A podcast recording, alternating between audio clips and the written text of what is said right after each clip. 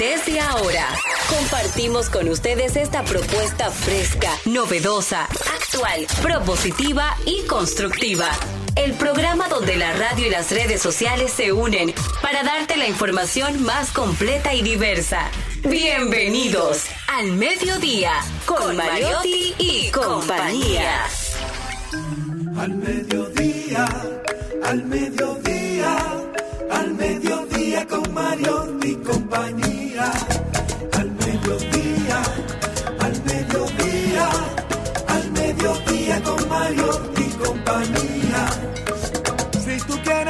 De foros alternativos y de tuiteros rankeados, este programa es tu amigo.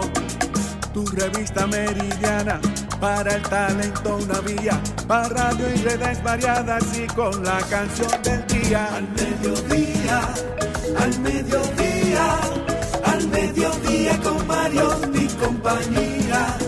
Al mediodía, al mediodía, al mediodía con Mario y compañía.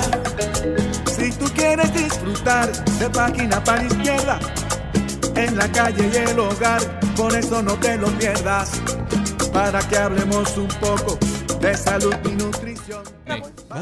Hola, mediodía, saludos, mediodía. Sean todos bienvenidos al Mediodía con Mariotti y compañía, donde ponemos ya las alas palabras para llegar hasta ustedes. Información sin sufrición, diversidad divertida, el programa más amigable del mediodía. Un servidor quien les habla, Charlie Mariotti Paz, feliz como siempre, pero sobre todo muy agradecido de que ustedes nos acompañen, de que nos premien con su sintonía. Está con nosotros Jenny Aquino. Muy buenas tardes, señores. Gracias por estar aquí un lunes más. Arrancamos esta semana con felicidad, celebrando el Día Mundial de la Salud Ambiental, una efeméride de vital importancia orientada a garantizar la sostenibilidad de los ecosistemas en pro de la salud de las generaciones actuales y futuras. La creación de esta efeméride es del año 2011 y ha sido una iniciativa de la Federación Internacional de la Salud Ambiental. Hoy precisamente también es el Día Internacional para la Eliminación Total de las Armas Nucleares. Yo les dije a ustedes que yo fui al supermercado y me encontré una discusión que no, una discusión que, lo que me deberían decir es que aquí había la toma, iba a terminar el mundo ya por lo que había en Rusia y Dios dice, señor, yo solamente se le comprar unas galletitas para bichuelas con dulce. Pero es bueno saberlo de que hoy es el Día Internacional de la Eliminación de las Armas Nucleares. Carlos Mariotti también con nosotros. Buenas tardes, buenas tardes a toda la audiencia del mediodía. Arrancamos este lunes con buenas pilas y quiero recordar a todos que ya septiembre se está acabando, por lo que quedan tres meses para el 2023. Así que si usted se está distrayendo, deje de distraerse porque ya el año se está acabando, el 23 va a iniciar, así que si su meta está lejos, acérquese a ella. Así es, tan solo 98 días para que termine el año 2022, que aparentemente llegó muy rápido, pero se ha ido mucho más Y rápido. una preguntita, aún. ¿usted tiene su ahorro para el viernes negro? Ahorro, no, no, no, yo no ando en eso. líder. Pónganse a ahorrar entonces también. Vamos a organizarnos y tienen metas por cumplir. Tienen 100 días, 98 días para ser exactos, para ponerse las pilas, para, como dice don Carlos, acercarse a esas metas. No dejemos que este año nos pase por encima y en esa línea motivadora. Este programa comienza. Al mediodía,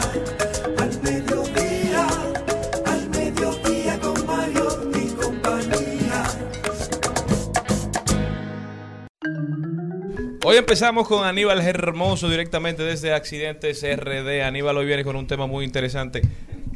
Vehículos incendiados, qué hacer, qué no hacer, qué le toca a las autoridades, qué le toca a usted como propietario del vehículo. Nos vamos con ahí lo dijo, mucha gente habló este fin de semana, muchas cosas interesantes. Carlo Mariotti viene con los deportes, a hablarnos un poquito de Albert Pujols, que ya logró el hito histórico de los 700 cuadrangulares, el jugador número 4 en la historia de las grandes ligas que logra este récord. Rodaremos por el mundo, salud y bienestar. Hoy te- estará con nosotros la doctora Nicauri de la Rosa, y es cirujana bariátrica y metabólica. Usted que está preocupado, que tiene una situación particular con su peso y usted que tiene un amigo que está pasando por esa situación, no se mueva de ahí porque la doctora viene con informaciones muy, muy interesantes. Nos vamos a leer, página para la izquierda hoy, la inteligencia ejecutiva, una nueva presentación de la obra que revolucionó el concepto de la educación, escrito por José Antonio Marina. En momentos como este, este libro vuelve a ser sumamente importante. Trending Topic, las principales tendencias en las redes sociales. Y Maribel Contreras hoy nos trae a Jenny Polanco. Ella es presidenta de Adon Pretú y estarán con nosotros a eso de las de la una y media. También hablaremos de tecnología. Hoy una iniciativa muy especial nos acompaña Girls in Tech, mujeres o chicas en tecnología. Nuestras invitadas son Michelle Aybar, ella es socia de Girls in Tech, y Tania de Peña, parte del equipo de Girls in Tech. Esto es una iniciativa que busca cerrar la brecha de género y generar oportunidades de emprendimiento para la mujer en el mundo digital. Una conversación muy interesante que vamos a estar teniendo un poquito más adelante en el programa de hoy. Eso, eso y muchísimo más en su programa favorito, Al Mediodía Radio. Al mediodía,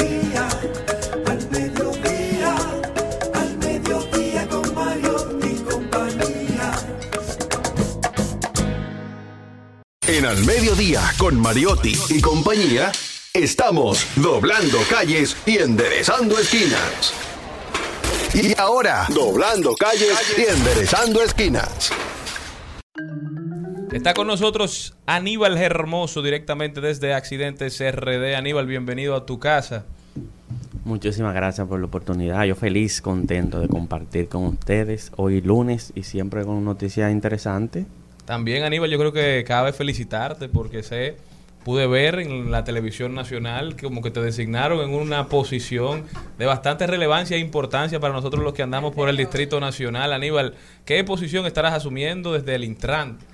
Bueno, muchísimas gracias por la oportunidad. Desde allá estaremos eh, ejecutando lo que es eh, direc- la Dirección de Seguridad Vial, donde vamos a tratar Un de todo. para Aníbal para Hugo, eh, tremenda designación. Yo creo que, que Aníbal es un joven que se merece todo lo que está recibiendo y estar a- está al servicio del buen tránsito y del buen tráfico en la República Dominicana. ¿Qué implica eso, Aníbal? Seguridad vial. Seguridad vial es, eh, es muy abarcador, es la vía, es el factor humano, es la prevención. Entonces, desde allá, todo esto que hemos estado promoviendo eh, de manera personal, lo vamos ahora a promover de manera gubernamental, que con el apoyo ahora es más fácil lograr los objetivos de, de la reducción de accidentes con el, de- con el apoyo de- desde el Estado, porque Si es, un trabajo... Si te dan. No, porque es un trabajo que no se puede hacer solo, definitivamente. Una persona eh, sin, sin el apoyo del Estado no puede solucionar muchos temas de tránsito, muchos temas viales, de seguridad vial sobre todo. Y es lo que vamos a echar el pleito desde allá. Te auguramos muchísimo éxito. Yo sé que harás una labor encomiable. Aníbal, cuéntame qué nos tienes para hoy. Mira, los vehículos incendiados. Cada día vemos vehículos que se incendian en la calle. No me refiero a cuando tienen un accidente, sino que se incendian sin nadie ponerle la mano. Oh, como lo- por lo arte de magia, sin chocar. A mí me pasó eso. Ah, pero Y me- no me quedó nada.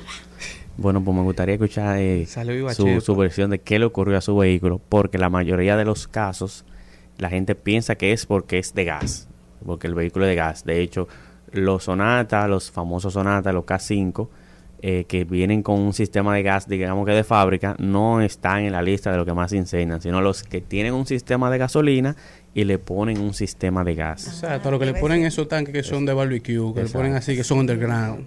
Entonces se incendian porque usted decide por economía ponerle un sistema de gas y por economía va a un patio, le ponen un sistema de gas no muy eficiente, con defectos, entonces ocurre que tiene una fuga y es donde viene el problema.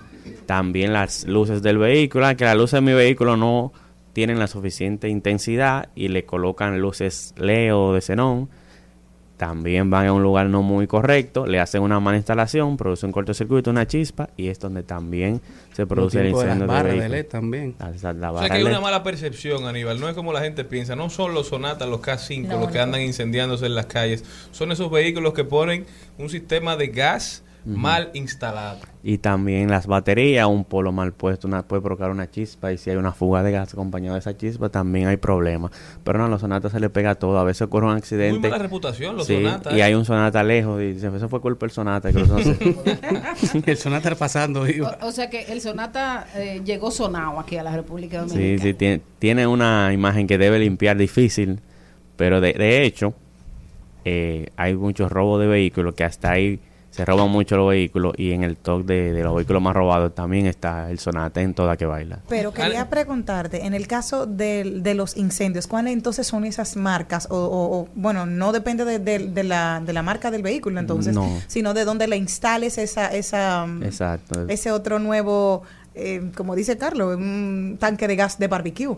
¿Dónde se tienen que instalar esto cuando, realmente? Si usted quiere a su vehículo colocarle un sistema de gas, ¿cuál es el lugar correcto para ir para evitar este tipo de incendios? En ese caso, tendremos que esperar que a ustedes le manden el dinero de la payola para esos talleres Ah, buenos, autorizados. exacto. Pero hay talleres muy buenos que, que hacen este tipo de instalación. Que, mira, sería una buena oportunidad. Llamen aquí para Sí, anunciar cuáles son esos talleres Claro. y la gente vaya directamente. Claro. Exactamente. Aníbal, ¿y qué hacer cuando un vehículo se incendia en la vía pública? Uno como propietario, ¿qué deben hacer las autoridades? Y un poquito más adelante te voy a preguntar sobre qué están haciendo las autoridades para regular la instalación de estos sistemas de gas para proteger tanto al dueño de vehículo como al que anda transitando en las calles del país. Bueno, lamentablemente, si ya se te incendió el vehículo, producto de, de lo que mencionamos anteriormente, de mala instalación, ese tipo de cosas, rezar que tú tengas un extintor, Amén. ande con su extintor portátil, pero si el vehículo se incendia, eso es material, mejor aléjese de su vehículo y déjele eso a los bomberos, ya trate de llamar rápidamente a los bomberos, pero ayuda mucho tener un extintor porque ningún incendio ocurre como si fuera una explosión, una gran llama, empieza al pasito con un humito. Entonces yo tengo el mío, no lo he usado, suena feo, pero estoy loco por usarlo. Pero en uno ajeno. en un, claro, uno hace- para ayudar a quien, a quien tenga que ayudar. Pero yo ando con mi extintor portátil ahí, eh, desechable. Ustedes pueden, no es, eso no es caro, eso cuesta menos de mil pesos, el más chiquito. Y puede salvar la vida y también salvar incluso el vehículo. Exactamente. Y si no, llame a los bomberos y no se crea superhéroe. Bueno, y a veces ni, ni uno intentando no creerse superhéroe se puede salvar. Ah, bueno, yo voy a contar brevemente mi, mi, mi experiencia. Eh, yo venía, yo llevé mi vehículo al mecánico porque estaba teniendo un problema eléctrico. Evidentemente estaba relacionado con una luz que se apagaba. Y entonces yo lo llevé al eléctrico, lo llevé como un viernes y lo recogí, me dijo que lo recogiera el lunes a las 5 de la tarde, fui a las 5 de la tarde a recogerlo, él me entregó mi vehículo, yo salí de, de su de su espacio en la Independencia, venía subiendo, era como en el día de la Independencia, venía subiendo, entré en el túnel de la Nuña de Cáceres, voy manejando y de repente veo que está saliendo candela. O sea, yo no vi humito, ni sentí humo, sino ya quemado, candela en el medio de del túnel. En el túnel. Qué batalla. Y yo lo único que pensé fue, hay que salir de aquí. De repente bajé el cristal y vi que se expandió. Cerré el cristal corriendo y llegué, logré salir del túnel. Estando en el túnel, empecé a llamar y desde que salí lo puse a la izquierda ahí como un poquito lejos de, de la situación y cinco minutos después no quedaba nada. Wow. O sea, yo me desmonté. Eh, me dio tiempo a desmontarme. Se quemaron toda mi memoria, toda la cosa. Lo único que saqué fue la cartera. Y gracias a Dios que saliste vivo. que, que atiné a coger la cartera. Pero no quedó nada de mi vehículo. El vehículo debi- debió durar incendiándose algunos 10 o 15 minutos. Pero yo creo que podemos hacer Pero un yo programa llamé- yo llamé- completo yo de lo que te llamé- ha sucedido a ti y a- en los vehículos y con los vehículos. No, y en Mil la vida. vicisitudes. Y en la vida. No, y en la vida, sí. No, porque vamos a terminar todos llorando. No, no, no, llorando no, porque El, el podcast de Maribel. No. Nos buscamos un dinero. Porque No, no, es- es- imagínate la ¿Y de angustia de, quién estar era? ahí, o sea, y la desesperación. Tú vas al... Señores, yo una vez me pasó que se incendió. Yo me salvé. Yo me, oye, porque yo me salvé. Porque me había pasado el domingo anterior viendo una serie que me encanta de, de Anne. Entonces, eh, Anne with E, ¿cómo es que se llama? Esa. Que Anne con E. Eh, bueno, pues en el, el capítulo anterior que yo había visto hubo un incendio. Entonces, Anne se había leído todo un manual Tú te lo aprendiste. de, de incendio. Y entonces ella dio, la- nadie podía apagar el fuego. Y Ann corrió y desde que llegó a la casa, lo primero que hizo fue cerrar toda la ventana. Entonces dice, el aire expande el fuego. Ya. Ay, Entonces, cuando yo hice así, que, que bajé, que las la, la, la llamas hicieron así, por encima de mí, digo yo, me acordé de Anne. Y entonces empecé a tomar las medidas compartidas por ella en la serie. Gracias a Dios. No No, lo decretaste, no, pues. muchacho. Aníbal, ¿y a quién le toca recoger ese vehículo? ¿Al dueño o al Estado? Bueno, se supone, no, eso es, aunque se quemó, sigue siendo tuyo y Oye, se supone que tu seguro, 911 ni nada. no, no, no llegó a tiempo, nunca apareció. Bueno, el vehículo es, su- tu- es tuyo, tú se supone que pagas un seguro, que por lo general incluye una grúa, debería ser tu seguro que retire ese vehículo y ojalá que todos tuviéramos seguro full, porque si usted no tiene seguro full, A lamentablemente mí lo único que me quedó de ese perdió fue todo. el recuerdo. no- Ni una foto. Ay. Aníbal, pero muy interesante el tema de los vehículos incendiados. Pero cuéntame de una iniciativa que lanza hoy la DGCET junto con el Intrant de Parquéate Bien, se llama. ¿Sabes de Sí. lo que trata y qué busca hacer? Sí, es un plan, hay un plan piloto originalmente en el distrito donde los vehículos que están mal estacionados, mal parqueados, eh, se van a retirar con, con grúas. Obviamente se va a avisar dónde se pueden parquear y dónde no se puede parquear. Eh, lamentablemente hay muchos conductores que se parquean donde en, en sitios que incluso ocurren accidentes con vehículos que se parquean en la misma intersección y tapan la visibilidad de los vehículos que vienen y por eso han ocurrido. Y hay videos. Recientemente publicamos uno que fue el caso exacto. Y lo que busca esto de parquearte bien es eso que las personas se estacionen en el lugar correcto para evitar congestión también del vehículo que se parquean de lado a lado y ocasionan un entaponamiento porque estrechan la vía. Así que eso es lo que busca este proyecto Y empiezan en las calles Poncio Sabater, Francisco Carías, Lavandier, El Respaldo 22, José Amado Soler, en la calle 5, en la Pablo Casals, en la Manuel Enríquez, en la Boy Scout, en la Doctor Jacinto Mañón, en la calle del Seminario, en la Fernando Escobar, en la Filomena Gómez de Cova y en la calle Z. Solamente se estará permitiendo parquearse a la derecha en Exacto. todas estas intersecciones. Los que no lo hagan, esos vehículos serán removidos. ¿Y dónde serán llevados? Porque sabemos que hay un caos en el en el, En el canódromo. canódromo. Entonces esos vehículos que se retiren de estas vías serán llevados a dónde, Aníbal. Bueno, tengo entendido que sigue siendo el canódromo, pero lo, lo bueno es evitar que te lleven el vehículo al canódromo. Sí, sí. Porque están en el pavimento las marcas de donde deben parquearse. Es solo usted identificar esas marcas y ahí eh, no tiene ningún riesgo.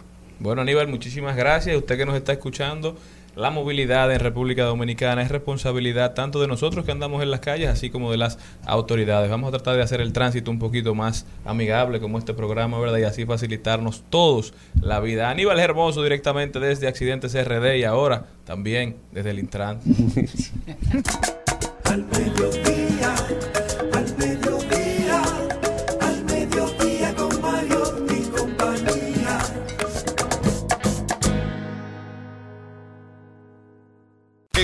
Al Mediodía dice presente. Dice presente el músculo y la mente. El músculo y la mente. Estamos en deportes.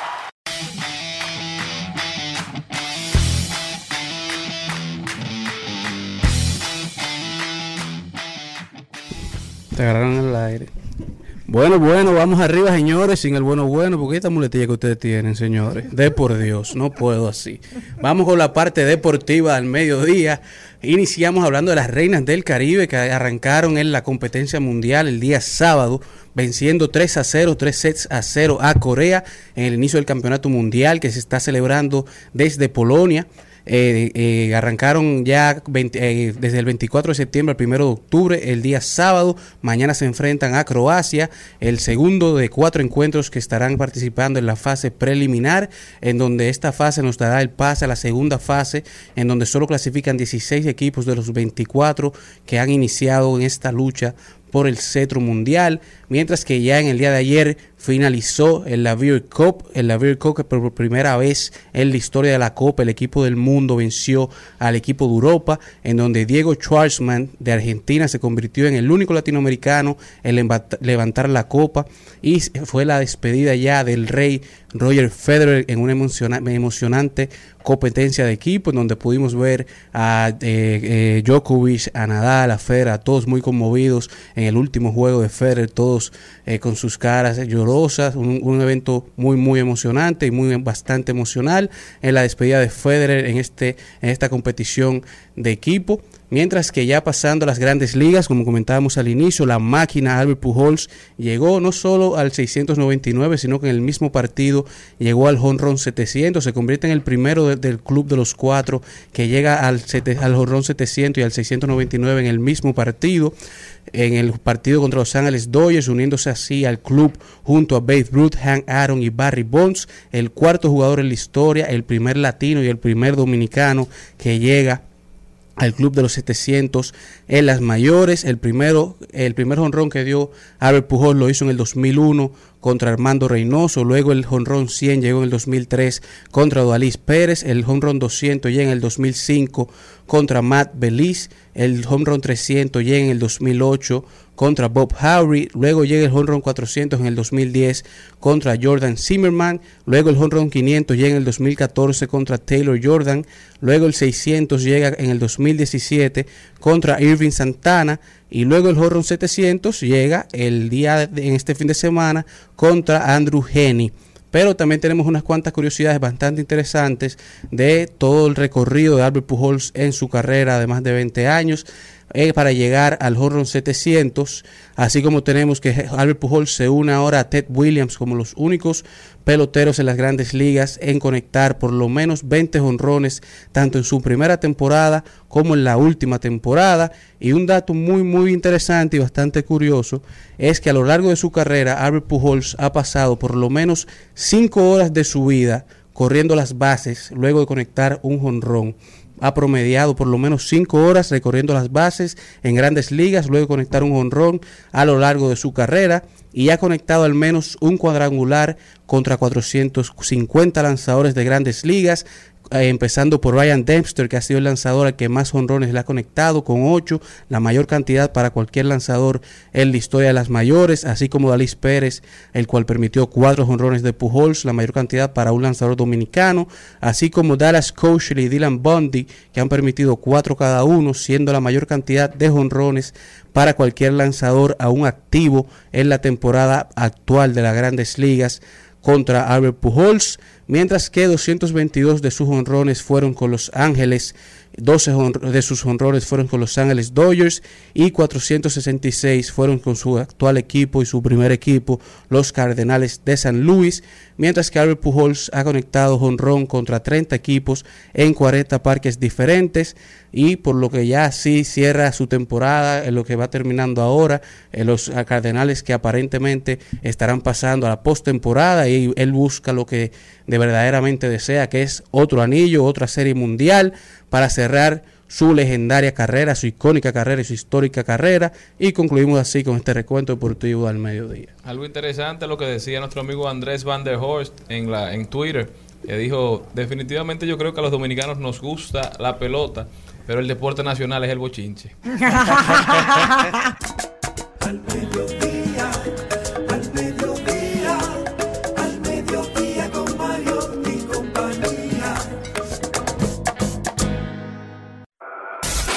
En al mediodía. ¡Ay! Lo dijo. ¡Ay! Lo dijo. ¡Ay! Lo dijo. Lo dijo. ¡Ay! Lo dijo. ¡Ay!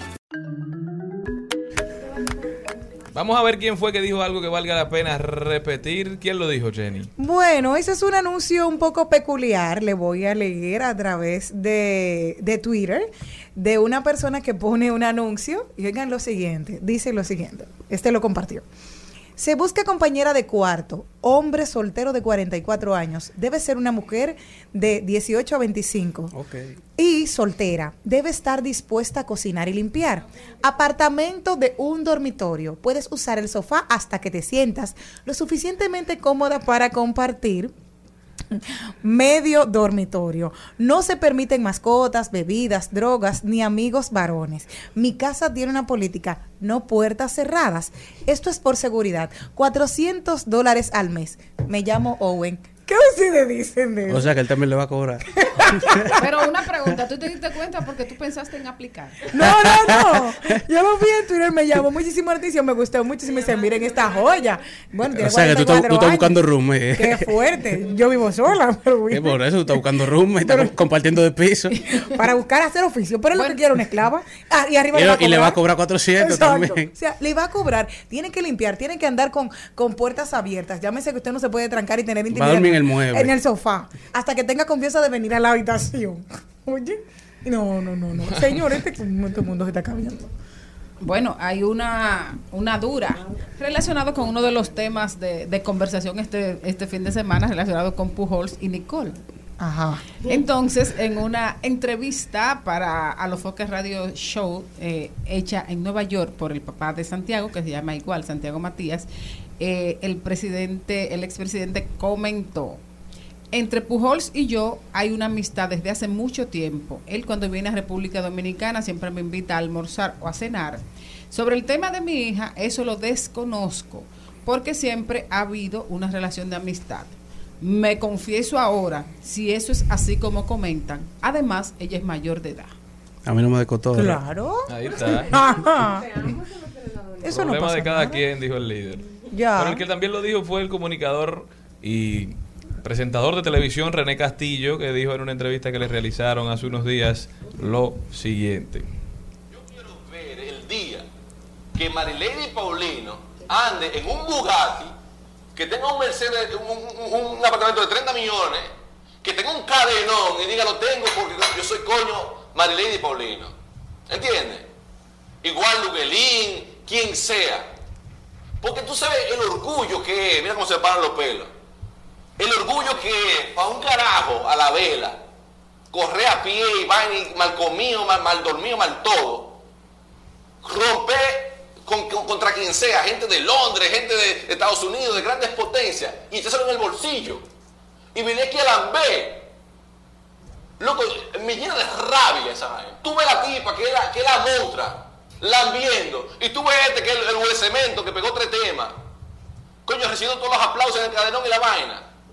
Entonces, yo que estoy aquí, que no sé para cuál coger, ¿para dónde yo voy a coger? ¿Para el cadenón y la vaina? ¡Coñazo! Oh. Bueno.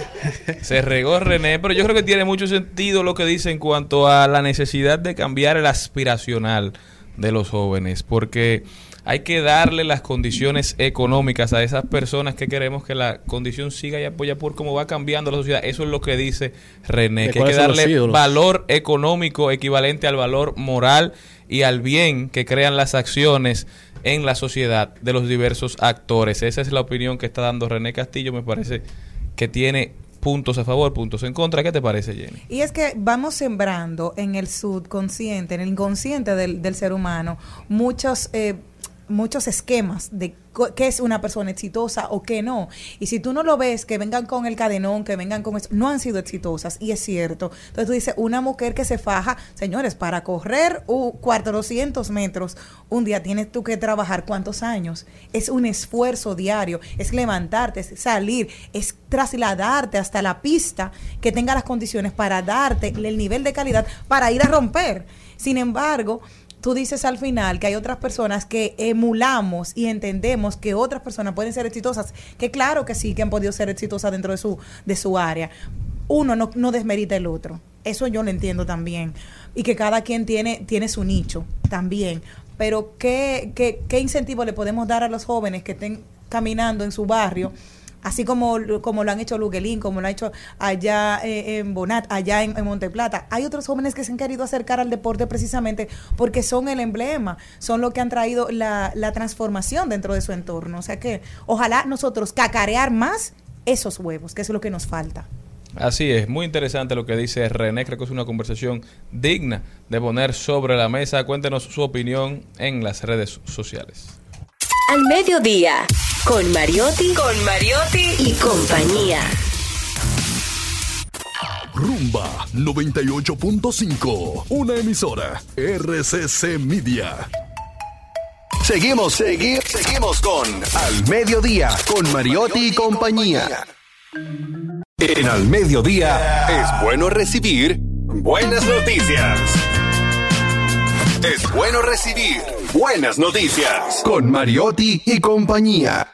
Una buena noticia para República Dominicana es lo que viene pasando con el movimiento del Dembow. Netflix subió una serie eh, en que se llama El Mundo del Karma, es una serie infantil y en uno de los capítulos hacen una explicación de lo que es el Dembow y lo tildan como el Dembow dominicano y hacen la explicación del género, del ritmo, una iniciativa muy bonita. La persona que está narrando la historia es de ascendencia o de ascendencia dominicana y bueno, algo muy interesante con un género oriundo de República Dominicana que está conquistando los corazones de todo el mundo. Por eso siempre digo que es muy que se hace cada vez más esencial enfocarse en estos jóvenes, en el movimiento de economía naranja que está surgiendo en nuestro país, para así darle las condiciones, darle las herramientas para que hagan un contenido de mucho mejor calidad que pueda sobrepasar los límites impuestos por nuestra insularidad, pero también por nuestro vocabulario que es bastante particular. Aunque esto le ha gustado mucho a la gente, contrario a lo que otros pensaban, las palabras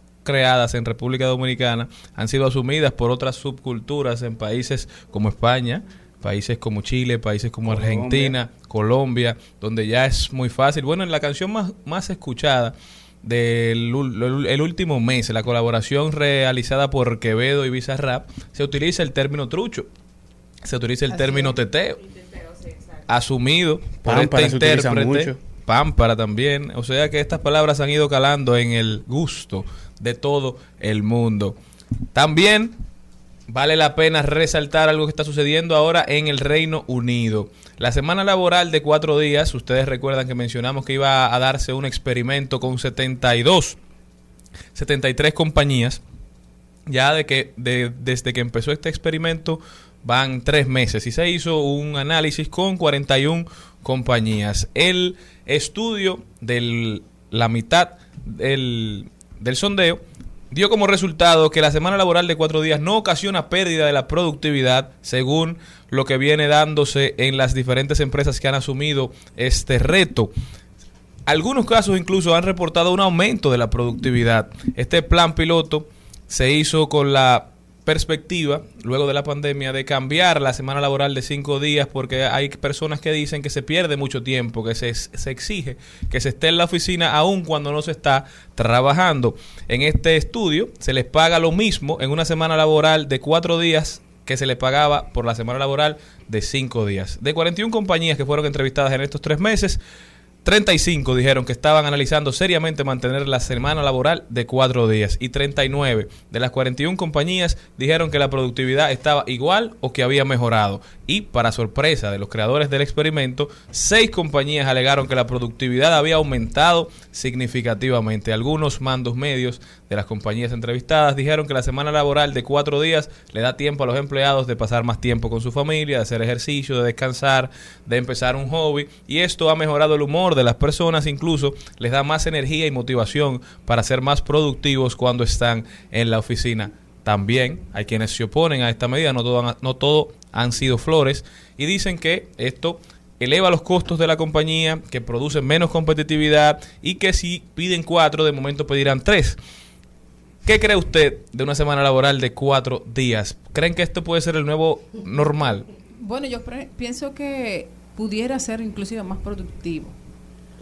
Sí, una concentración de en el tiempo de las tareas y además eh, la gente estaría muy ilusionada con terminar todo y no dejar cosas eh, pendientes Ah, para pero- poder un, para poder tener un tiempo libre de mayor calidad porque oye es una cosa increíble la gente tiene cinco días de trabajo y se lleva trabajo para su casa Así es. entonces la- al final la gente no descansa A mí me encanta la iniciativa, pero entonces vamos a tener que cambiar muchas cosas, no solamente en el ámbito laboral, porque ahora las frases van a ser jueves y el cuerpo lo sabe.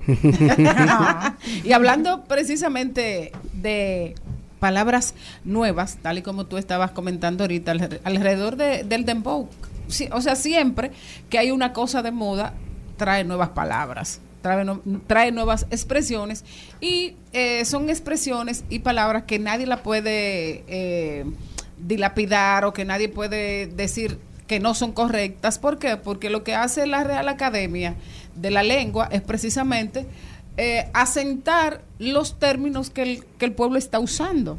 Que la gente está usando y si caen en, en gracia y se pegan, excelente. Siempre cada tiempo ha tenido sus propios, eh, sus propias expresiones, sus propias palabras. Pero yo tengo una buena noticia relacionada precisamente con eso. Y, y no solo es de la invención de las palabras, sino de la invención o de la o el descubrimiento de nuevos significados para palabras que ya existen. Entonces, esto es un verbolario. En vez de hierba o herbolario, un verbolario, que es un conjunto de verbos traídos a un interesantísimo diccionario eh, que publicó ya Rodrigo Cortés eh, con Random. Es un diccionario en cuyo contenido y forma hallará unas mejores definiciones de las palabras, pero estas definiciones han sido creadas por el autor. Entonces, dentro de esas palabras o nuevos conceptos para las palabras, tenemos estas, a ver qué le parecen. Actualizar, ponerle otro número a lo mismo. Actuar, hacer, hacer de. Acuciante, que es para tomar aquí mismo, no para llevar. Acúfeno, sonido que hace el cerebro al perder aire. Adanista, con mejores intenciones que memoria. Adaptador, mecanismo eléctrico que la naturaleza coloca entre el raciocinio y la realidad para evitar aquel el espanto de esta. Adicción, afición de la buena. Adivinar, dar palos de ciego y atinar. Y también tenemos otra para adivinar, equivocarse en la dirección más placentera. Adivino, observador atento del presente. Adjetivo, apellido que determina la estirpe del sustantivo. Admiración, caricia que a menudo degenera en desprecio. Admirador, espejo defectuoso que refleja la imagen de otro con varios días de retraso. Admisión, discurso embrollado del niño que se rinde. Admitir, dimitir. Adoctrinar, educar de más. Adolescencia, revancha contra la infancia. Adulador, pedigüeño con facilidad para el adjetivo. Especie particular de cuervo que arranca los ojos a los vivos. Adular, cebar al enemigo con cerveza y hierba fresca. Y algo que llama mucho la atención, y me, me- me voy a, a Francisco de Quevedo. Cervantes en alguna oportunidad dijo que Quevedo era hijo de la poesía. Así es. Borges incluso se atrevió a decir que Cervantes era el literato de literatos.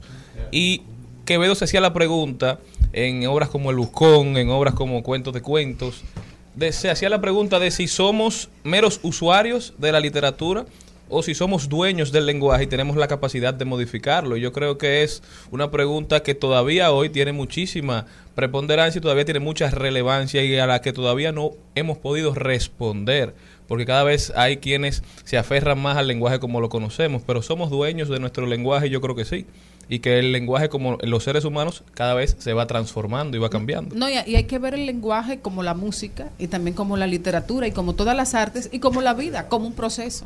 Es Así un es. proceso en, con- en constante ebullición y por supuesto en constante cambio. Y para y la palabra, hay una que me llama mucho la atención, es la palabra de manera literal. La palabra literalmente. Literal, literal. Que a través del tiempo ha ido cambiando muchísimo el significado que tiene. Y pasó en inglés también. O sea, cuando tú hablas de algo de manera literal, tú quieres decir como que, no, no lo que está escrito necesariamente, sino como puntual, como así. Como lo que significa. Exactamente. Sin lugar a razonamientos, quizás. Claro que, O sea, pero exacto, que ha literal. cambiado la que ha cambiado la definición de la palabra porque ha cambiado el uso a través de la historia, el uso aceptado incluso por la Real Academia de la Lengua. Me encanta esta definición. Cualidad, defecto superado. Vámonos, Gaby. Al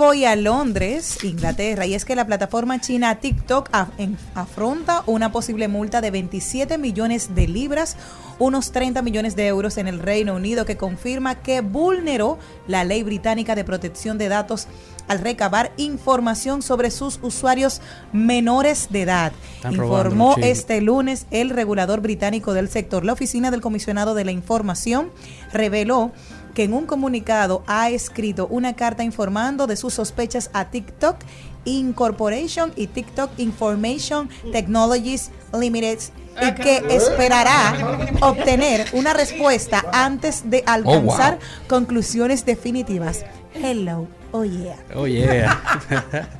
bueno, yo me voy para Irán, en donde Elon Musk ha activado su servicio de internet Starlink. Esto a raíz de luego de que el gobierno de Irán cortara todo el acceso a la población de- a internet, a Instagram, a todas las redes sociales, a raíz de toda la protesta que ha venido arropando al país en todo, en todo Irán y el, Elon Musk llega, a igual que llegó a Ucrania, y ahí le, le permite a toda la población entrar y tener acceso a Starlink.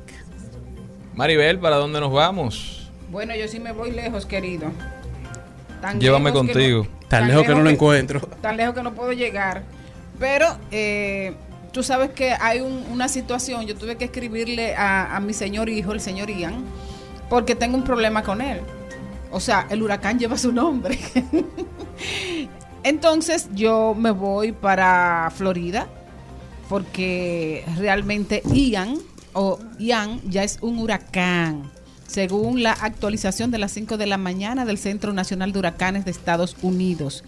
El huracán Ian ahora tiene vientos de 120 kilómetros por hora, con ráfagas aún más altas.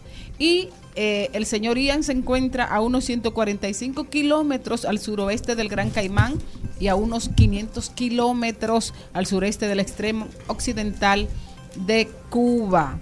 Así es que ya ustedes saben que se emitió una alerta de huracán a lo largo de la costa oeste de la Florida, desde el norte de Englewood hasta el río Anclote, incluida la bahía de Tampa. Aunque su trayectoria exacta aún es incierta, Ian se fortaleció el domingo por la noche mientras se agitaba en el Caribe, amenazando con llegar a la Florida como un huracán con poderosos vientos y peligrosas marejadas. Probablemente Ian se fortalezca y termine siendo un gran huracán de categoría 3 o superior para este martes, lo cual tú sabes que no va a traer nuestras lluvias, ¿verdad? No, estaba- se pasó el fin de semana lloviendo casi. Exacto. el COE acaba de decir que no hay ninguna alerta, o sea, acaba de mandar el mapa, está limpio actualmente, o sea, no hay ninguna... Pero dicen que para el fin de semana sí va a haber una tormenta. Pero bueno, yo me voy a Italia, donde la ultraderecha ha comer sacudido. Están asustados. Con esta hambre.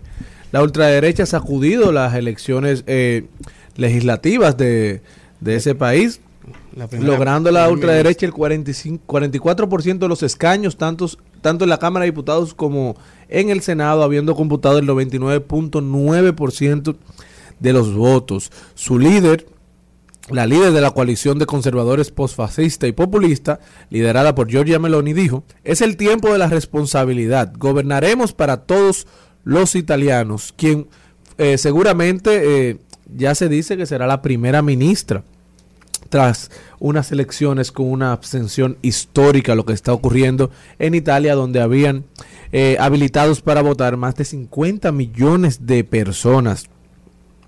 Lo que está pasando en el mundo eh, es digno de un análisis profundo, eh, cómo las ideologías comienzan a tener fuerza nuevamente, cómo la gente ha puesto sus ojos y ha ido formándose en torno a estas ideologías que decíamos que se iban perdiendo con el tiempo. Ya la gente se comienza a encasillar en, en tipos de ideologías. Y sería la primera mujer en ser Primer primer, ministro, ministro. de Italia.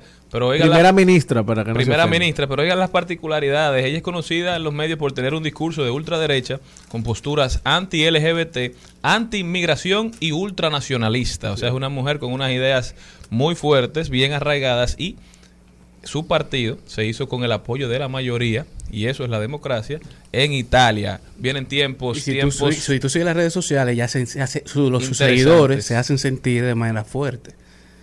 ¿Cómo así? Cuando tú sigues los comentarios que hacen en las redes sociales a raíz de las elecciones, las personas que las siguen son comentarios que son muy, muy, muy, muy fuertes y de, de- de puntos de vista muy, muy, muy encontrados. Bueno, y yo no me voy tan lejos, yo me voy a quedar aquí, me voy entre aquí y Nueva No York. tiene visa usted, Los la dominicanos vuelven a tener problemas con JetBlue. Oh, Esta sí. vez nos dimos cuenta gracias a un video que subió Wadi Jaques, amigo de este programa, una estrella, que dijo que desde tempranas horas de la mañana el sábado los pasajeros, entre ellos personas en silla de ruedas, niños, estuvieron afectados por los distintos cambios de hora de vuelo con destino a Santo Domingo.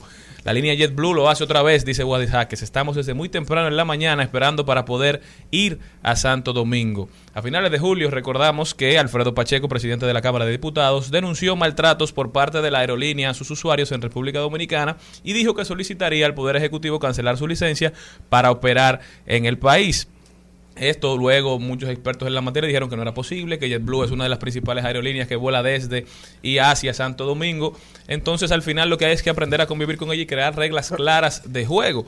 Pero yo creo que es doloroso ver cómo tienen que viajar, tienen que pasar estas situaciones personajes que, que tengan cargos políticos para que se le arroje atención a una situación determinada que afecta a miles, a cientos de dominicanos de manera diaria. Entonces, más allá de quejarse en las redes, de decir que JetBlue no está funcionando, de hacer un anuncio de cierta manera populista sobre lo que se va a hacer con la aerolínea. Yo creo que es el momento de tomar medidas. En Estados Unidos, cuando usted se atrasa, cuando usted no da razones para atrasar un vuelo, cuando usted hace que la persona se retrase en su itinerario, usted tiene que pagar sanciones, ya Claro. sea devolver todo el precio del pasaje, ya sea hacer un, un acuerdo y una mejora, un upgrade. Hay muchas situaciones que se van dando que le dan al pasajero la preponderancia y que se le hace que se respeten sus derechos que aquí no se están cumpliendo. Mira, pero a propósito de eso negativo que dices de la aerolínea JetBlue, cabe resaltar que, que Manny Moon, el presidente de la Cámara de Comercio, un gran amigo, Manuel Luna. Manuel Luna, eh, ayer, el fin de semana también fue víctima de un retraso, una, un aterrizaje forzoso en otro aeropuerto que no era el de su destino, venía hacia Santo Domingo, también se encontraba Yamile Díaz en ese vuelo y resaltó de American Airlines los buenos tratos ante el inconveniente que se produjo, le dieron hotel, le dieron comida, eh, le dieron un bono eh, para usarlo en vuelos, Excelente. por lo que se nota y denota que es una irresponsabilidad de JetBlue, que sí las aerolíneas... Mira, y, y, y yo te voy a decir algo. Yo eh, duré muchísimos años trabajando en el área de, de los aeropuertos. Se supone que JetBlue debería, inclusive yo he sido víctima también de esa situación, que JetBlue debería recompensar a, a, los sus varados, a, a sus usuarios varados. ¿Por qué? Porque, por ejemplo, yo salía un día en un vuelo que salía a las 2 de la tarde, vamos a poner. Terminamos saliendo a las 6 de la tarde. Eh, Yo me tuve que pasar todas esas Es un horas en ese aeropuerto y eso me, me creó Un eh, gasto. Muchos más gastos porque yo tuve que comer allá en, en- en el... y entretenerte, en el fácil hacer gastos que no estaban si tú previstos. tienes un vuelo esperando que conecta, tú pierdes ese vuelo. Tú pierdes ese vuelo, o sea, son muchas cosas, pero yo te voy a decir algo, es como cíclico, porque una vez era American que estaba en esa situación y nosotros, de alguna manera como usuarios, eh, le dimos un voto de Casti- castigo. Castigamos a América un tiempo que la comida se había puesto mala, que habían dejado de- en un momento de dar comida. Exactamente. Bueno, ahora ya nadie da comida. Bueno, No, pero señores, de verdad que debe existir una regulación que proteja a los pasajeros. No es hacer declaraciones vacías, simplemente es hora de tomar acción porque se están burlando de nosotros, están abusando. A- a- además, yo veo, hay un- un- una página en, en- en Instagram de alguien que dice, hay que buscar el manual y, la- Así y es, los derechos, los derechos que tenemos nosotros como usuarios de, de cualquier aerolínea y pedir que eso que le dieron a, a- a Manuel Luna no era un regalo, eso está es estipulado. lo que le toca. Y eso No, está, que y eso esa misma página dice, porque la ley, que la- el, el pago que ellos deben hacer, toda la gratificación por el tema, eh, uno ni se imagina la cantidad que Es puede mucho, ser, mucho. pero uno al coger te dicen 150 dólares y uno cree que le están Rápido, dando algo rápido. y lo arrebata. Pero el que conoce sus derechos y se lee el manual, como dice Maribel, sabe que le pueden dar hasta tres veces el valor del vuelo. Exactamente. Vamos todos a hacer nuestra diligencia porque también tenemos que poner de nuestra parte. Y para cerrar este Rogando por el Mundo, regresamos a República Dominicana, en donde Raymond Pozo tiene estas, estas palabras para Albert Pujols. Te amo. ¿Quién no se siente orgulloso con la hazaña del atleta dominicano de pura cepa? Que es para que hagamos una fiesta y gocemos hasta que amanezca celebrando lo logrado que con un bate en la mano Pujol, Pujol 700. Pues yo sí me siento contento y le di gracias a Dios como que si fuera yo que batió y salió corriendo. Pero esta red de mi hermano que de una vez redactó, más realce se le dio a ese Tito, yo te amo. ¿Qué tiene esa vaina de malo ser fan de un deportista? ¿O es que la leoncita fue indiscreta en el momento y debió esperar un tiempo para celebrar los 700?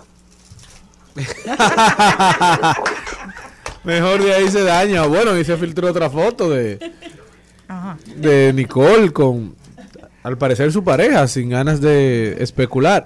Pero bueno, que vive el amor y qué importa que un dominicano se quede con una buena dominicana. Al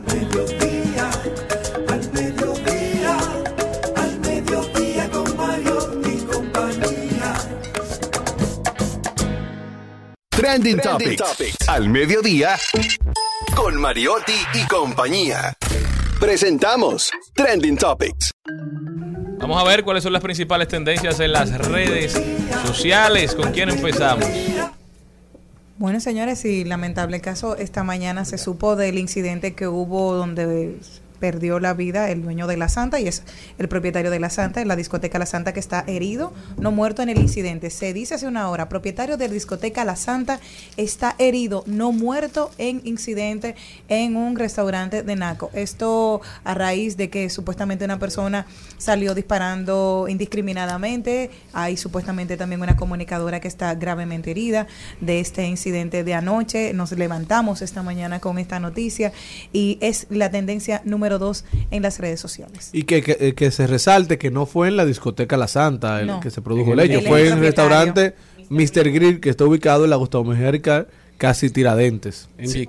Sigue No, siendo no. tendencia Kitchen. Finlandia porque Ajá. un número récord de rusos entró en Finlandia por tierra durante el fin de semana, según la Guardia Fronteriza finlandesa, luego de que Vladimir Putin anunciara que iba a estar mandando refuerzos a Ucrania. Todos las, los hombres y muchas mujeres habilitados para hacer servicio empezaron a salir del país. Lo hicieron por la única frontera abierta a Rusia con visado Schengen, y esa es Finlandia, por eso ese número récord de visitantes o de entradas de ciudadanos rusos a lo que Putin atinó a cerrar la salida de las de los hombres que estén entre creo que 25 y 35 años, es decir, la, la edad hábil para las reservas rusas. Definitivamente se hace más acérrima la resistencia a los esfuerzos de guerra de Putin en Rusia. El régimen ruso estará enfrentando dificultades. Así es, otra tendencia es Víctor Méndez Capellán, don Víctor Méndez, un huérfano que superó la barrera de la pobreza. Y una entrevista que le hizo el periódico El Día donde él resaltó muchísimas cosas de su vida, de sus emprendimientos. Y dentro de las cosas que dijo fue, yo cumplía con el 100% de los compromisos y eso me ha ayudado a llegar a donde he llegado. Otra cosa que dijo, los negocios son como las mujeres, que necesitan la lealtad para tener éxito. Así que les invito a leer esta entrevista en el periódico El Día, porque Mira, ponte- honrar ponte, honra. Ponte algo ahí de Paul McCartney. La que está en tendencia es Bueno. Rihanna y Rock Nation, ya que Rihanna fue anunciada por la NFL como la encargada de traer el show del medio tiempo del Super Bowl 2023. Ahí está Jay-Z moviendo sus fichas con Rock Nation, trayendo todo el talento del hip hop a la NFL y al fútbol americano. Bueno, y otro que es tendencia es Paul McCartney. ¿Sucede? Bueno, suceden dos cosas para esta tendencia.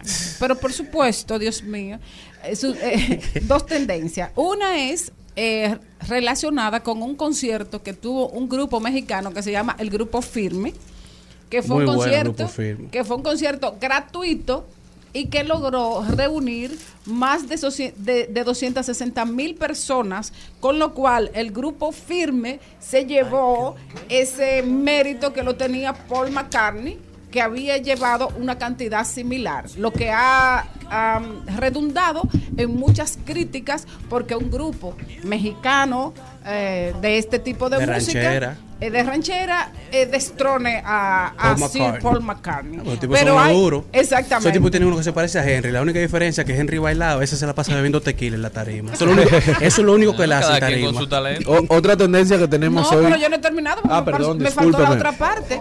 Y la Ah, otra no parte es que eh, un día como hoy se lanzó, se hizo el lanzamiento de... ah, no, no, de, de, del- de la producción de Paul McCartney y los Beatles en la que ellos están caminando, Mountain Abbey, ¿cómo que se llama? Esa misma. Exacto, esa se llama... Están usando una calle. Exactamente. esa que- misma. eh, se llama Abbey, Abbey Road. Road. Abbey Road.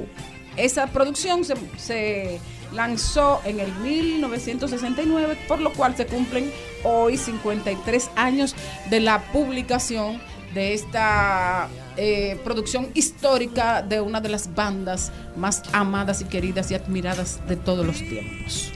También es tendencia Margarita Cedeño a propósito del video que se hizo, que se hizo ayer viral. ¿Usted tiene algún problema con la doctora? Cristian no, Cristian no le iba a chancear. Hay que decir una tendencia. Sí, claro. Lo logró.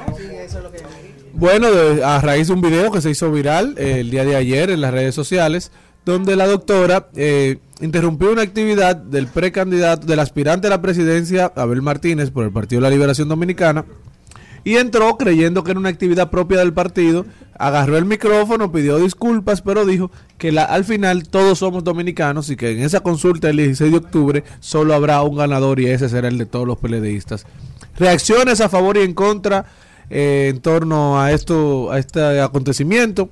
El que se pronunció fue Abel Martínez, que Se dijo, apreció- se- compañera querida Margarita, eso es una equivocación que le pasa a cualquiera, usted es bienvenida. Mi equipo en es mis suyo. actividades, mi equipo es suyo, y creo que manda un mensaje bonito a la ciudadanía de que los aspirantes del Partido de la Liberación Dominicana están todos unidos a una voz y que luego el 16 de octubre el país se encaminará a recuperar Ah, el no, pero no era futuro. un discurso político. No, pero una cosa, y hay algo que dijo la doctora, que independientemente de, lo, de la equivocación, el candidato que gane, todos van a trabajar a favor. Así que eso me encantó. La democracia se fortalece con acciones como esa.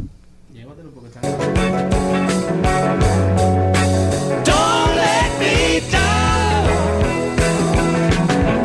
Nobody ever loved me like she does. She does. Yes, she does. If somebody loves Rumba 98.5, una emisora RCC Media. Seguimos, seguimos, seguimos con Al Mediodía, con Mariotti y compañía. Presentamos 2020. 2020. Salud y bienestar. En Al Mediodía. Con Mariotti y compañía. Estamos de vuelta. Muchísimas gracias por acompañarnos en Al Mediodía Radio, Al Mediodía con Mariotti y compañía. Señores, tenemos una invitada muy especial. Ella es la doctora Niurki de las Rosas, cirujana bariátrica y metabólica. Doctora, bienvenida a este espacio. hola, muchas gracias, muy agradecida por la invitación. Y felices de tenerla aquí con nosotros. Doctora, vamos a empezar preguntando qué debemos saber sobre el metabolismo, porque hay muchos mitos, la gente dice Bueno. yo estoy engordando porque tengo el metabolismo lento, si como tantas veces al día el metabolismo se me pone más rápido, háblame un poquito de eso. Ok, el metabolismo no es más que el conjunto de procesos de reacciones químicas que se producen en el cuerpo que son necesarias para nosotros obtener energía. Obtenemos energía y también utilizar esa energía.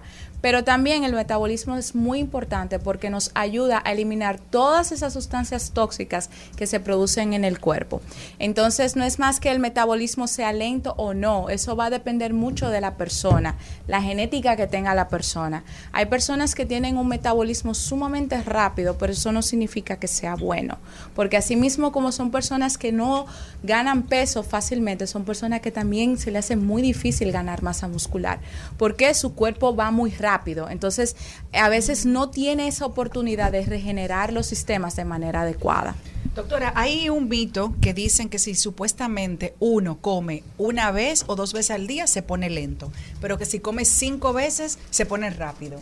¿qué hay de cierto o de mentiras en eso? Ok, la realidad es que uno debe mantener una dieta balanceada. Cuando una persona dura mucho tiempo sin comer, ocurre que el cuerpo, los procesos se vuelven más lentos. Porque El cuerpo entiende, estoy recibiendo alimentación, ok, no sé cuándo voy a recibir otra vez los alimentos que me van a dar energía, por lo tanto voy a trabajar más despacio hasta que yo consiga energía otra vez y haciendo que el proceso se vuelva más lento. Entonces realmente no es un mito, sí es cierto. Cuando una persona tarda muchas horas sin comer, cuando hace dietas con ayunos muy estrictos, el metabolismo se pone más lento porque el cuerpo necesita esos alimentos para poder producir energía. Doctora, algo que a los 20 nosotras siempre pensamos es, comemos todo y no engordamos, ¿dónde lo vamos a poner? En el futuro. Entonces, ahora, una vez que llegamos pasado los 30, normalmente, se empieza a poner más lento, se ralentiza este proceso químicamente, naturalmente, y cómo nosotros podemos de una manera natural empezar a despertar nuestro metabolismo. Sí, es cierto. A medida que nosotros avanzamos en edad, el metabolismo se pone más lento. Y la razón de eso es porque a medida que avanzamos en edad, disminuye la cantidad de hormona de crecimiento. La hormona de crecimiento no solo nos ayuda a crecer en estatura, sino también nos ayuda en el metabolismo, y eso es sumamente importante. Al disminuir esta hormona, todos los procesos se van volviendo más lento.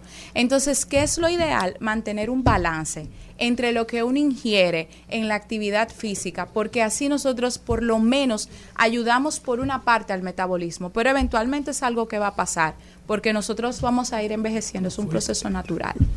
Eh, hay una, una, vamos, no sé si es un mito o una realidad, que uno debería, no debería eh, consumir en un mismo momento mucha variedad de alimentos, porque entonces la supuestamente se le hace más difícil diseccionar y, y hacer el trabajo de, de, de metabolizar esos alimentos. Es mejor comer eh, uno o dos distintos tipos de alimentos en vez de cinco como nosotros comemos, porque por ejemplo, yo voy a Monteplata y mami me hace arroz, habichuela, eh, pollo, eh, me hace o una tallota, Ay, o, doctor tallo- Manielo. o- o una tallota guisada, o una berenjena, o unos molondrones, más una zarepita de yuca y una ensaladita verde por si acaso. Lo que es, bueno, eso realmente es un mito. Lo que es importante entender es la cantidad de alimentos que uno come, sí. La porción es importante, pero dos es la calidad del alimento. No es lo mismo nosotros hacer una dieta alta en grasas refinadas, en grasas saturadas, que el cuerpo tarda más tiempo en metabolizar el intestino, por lo tanto eso hace que el metabolismo de nosotros se ponga lento.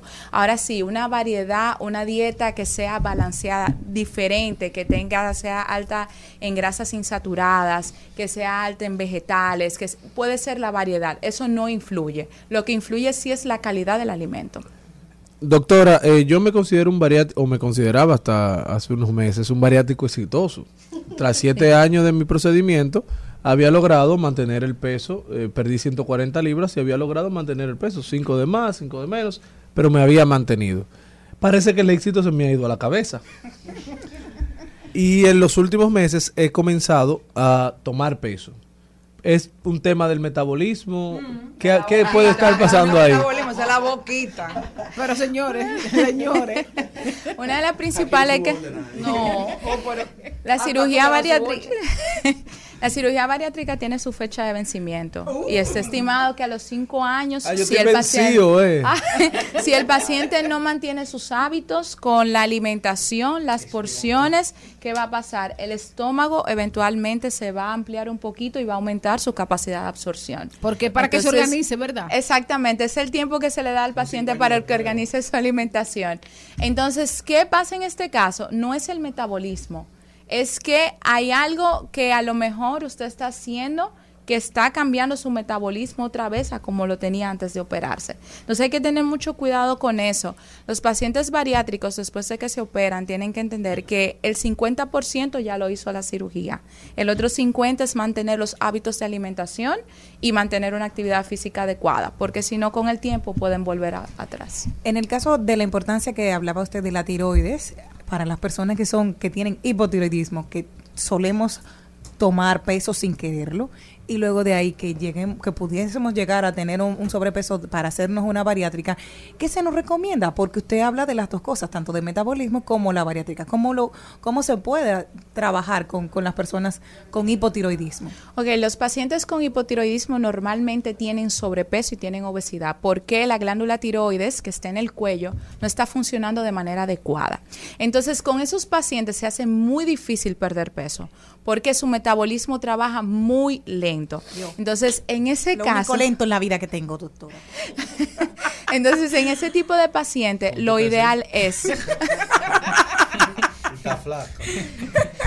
Pero por los patines. Lo ideal es con ese tipo de paciente. una, una pregunta. A mí me encanta oír, eh, no lo digo, eh, no lo digo por nadie en específico de la cabina, pero me encanta escuchar cuando la gente dice como muchas cosas, pero sin embargo, como yo digo, cuando se pone para lo suyo rebajan, porque la gente dice, ay, no sé qué cosa, pero de que usted deja de comer malo, de que hace ejercicio, es la misma fórmula. No, señor, esto es fácil, no coma fritura. No coma dulce en exceso, no coma disparate, no coma un plato de arroz, de, co- de aquello que no sea para lo que la medida está en sus manos. Es decir, eh, eh, decía una amiga mía, nutricionista, la doctora allí, tú mide la carne por el tamaño de tu puño y eso es lo que te debes de comer y así todo. Entonces la gente dice, ay, que engordo, ay, que qué sé yo cuánto. Yo tengo ropa de cuando tenía 20 años que me sirve.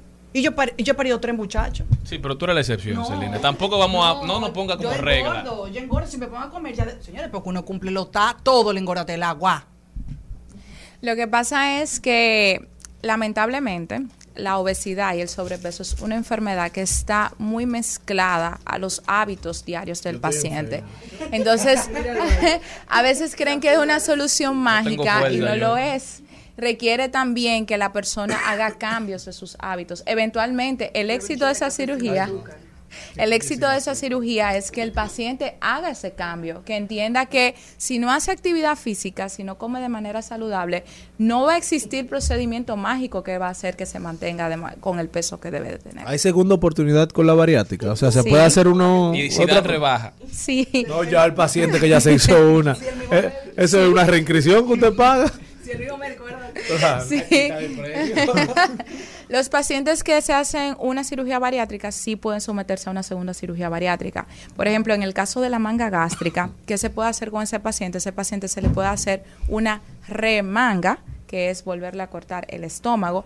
La verdad que la tasa de pérdida de peso no es muy buena o en su defecto ya hacerle un proceso más complejo que sería el bypass gástrico, que sería lo ¿La ideal. esa doctora funciona? La pastillita. Bueno, hay ahora mismo un balón que es una pastilla. Hay un balón que es una pastilla que funciona. Eventualmente el problema del balón es que a veces el paciente cree que con solo tener el dispositivo va a perder peso y no cambia hábitos. En el balón Ay, que sí, que tienen la pastillita y siguen comiendo. Exactamente, se traen el dispositivo, siguen comiendo. Entonces, ¿qué pasa? Cuando se retiran el balón, el estómago queda más dilatado, puede comer más y sube el doble. Doctora, ¿cuántas operaciones bariátricas usted hace al día? Bueno, ¿Qué es eso, doctora? No, porque uno ha- se ha dicho que el número de bariátricas que se está haciendo en el país se ha disparado. Entonces me llama mucho la atención saber una doctora como usted que sé que tiene muchas personas que acuden a su consulta, cuántas está realizando al día y que me diga si usted entiende que aquí hay un problema de salud pública o si es un tema de, de estética más que otra cosa. Bueno, un problema de estética no, realmente la obesidad es un problema a nivel mundial, es considerada una pandemia, lamentablemente. Eh, República Dominicana, en el último estudio que se hizo, en sobrepeso y obesidad sumado los dos, tiene un 70%. Mal contado. Y de ese 70%, exactamente, un 34% es de obesidad. Entonces, ¿qué pasa? Eh, realmente es una problemática. Es un detalle también que eh, es un procedimiento que lamentablemente no tiene cobertura del seguro, entonces ahí está muy mal contado. Hay muchos pacientes que padecen de obesidad que lamentablemente no tienen acceso a la cirugía bariátrica. Eh, aquí en República Dominicana actualmente eh, yo podría decir que diariamente se realizan aproximadamente como 10 o 15 ba- bariátricas al día, diario, ah, contando todos los cirujanos.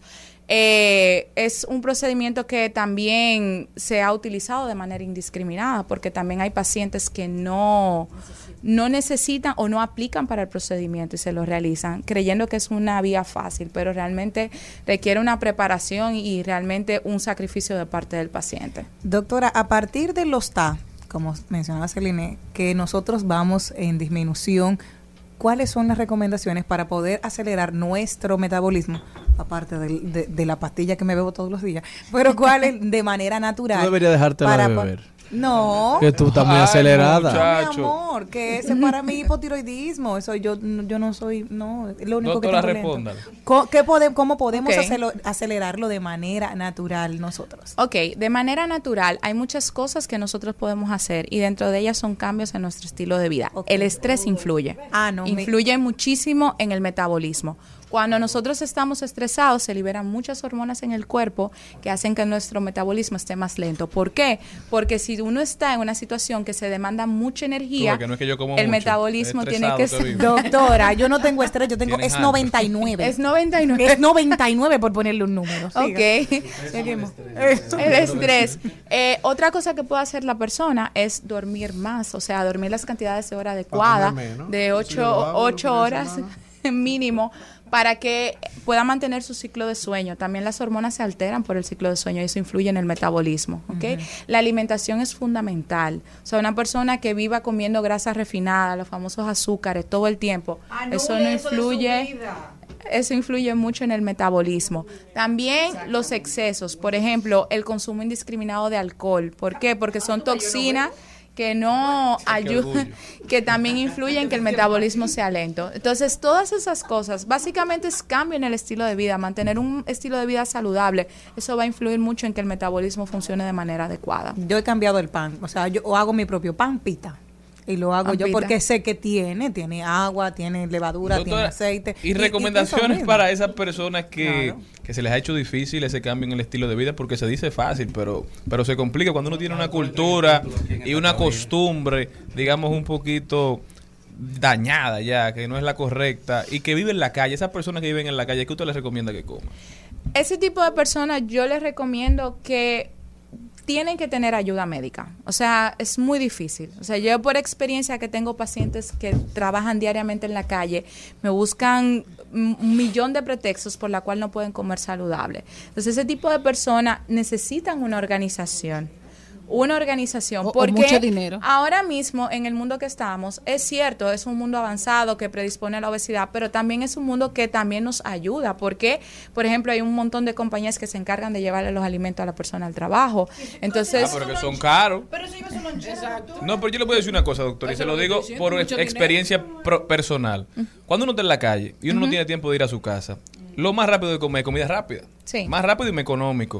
O sea, para tú comerte una ensalada de Wendy, esa ensalada, y valga la cuña, esa ensalada tiene casi la misma caloría que tiene el hamburger. Pero esa cuña no la quieren ellos, ¿no? Lo que te digo es que es muy difícil encontrar opciones saludables de comida rápida, o sea, de comer rápido, que esté hecho sin perder el tiempo. Y- Preparación de comida, hermano.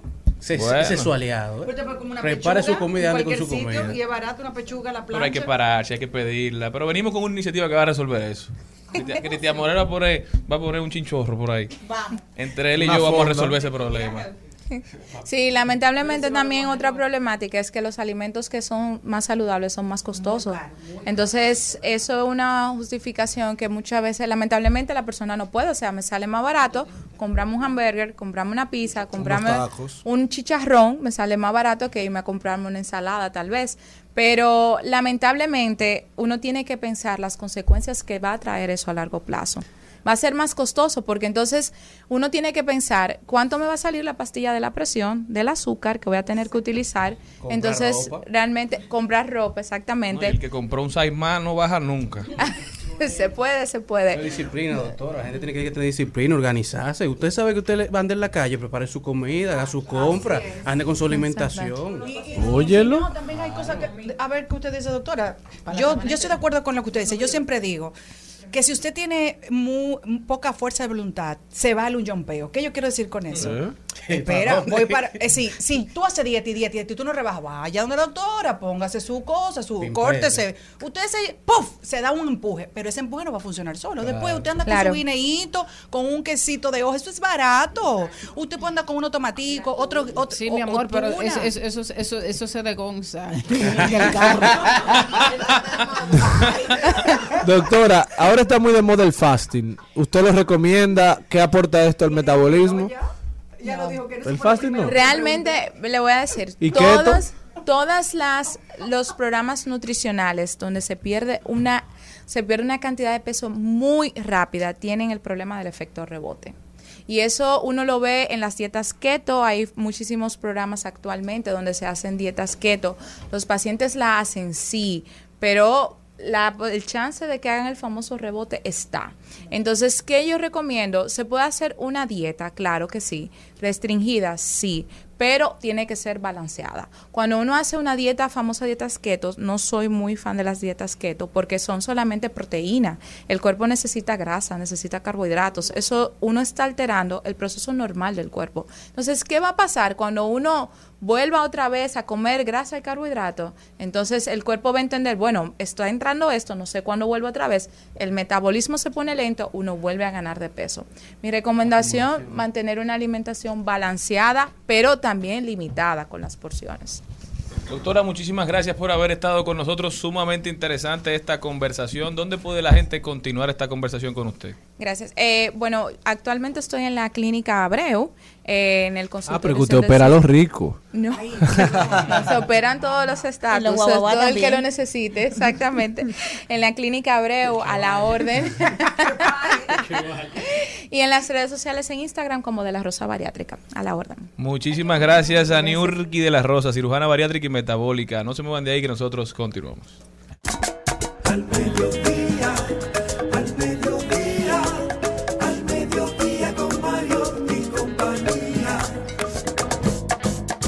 En Al Mediodía, con Mariotti y compañía, llega la belleza y la mente de Celine Méndez.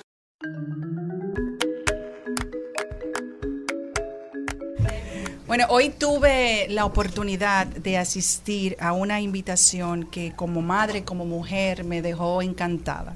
Quiero agradecer a la señora Rosa y también a la Isabel de la diputada Cruz.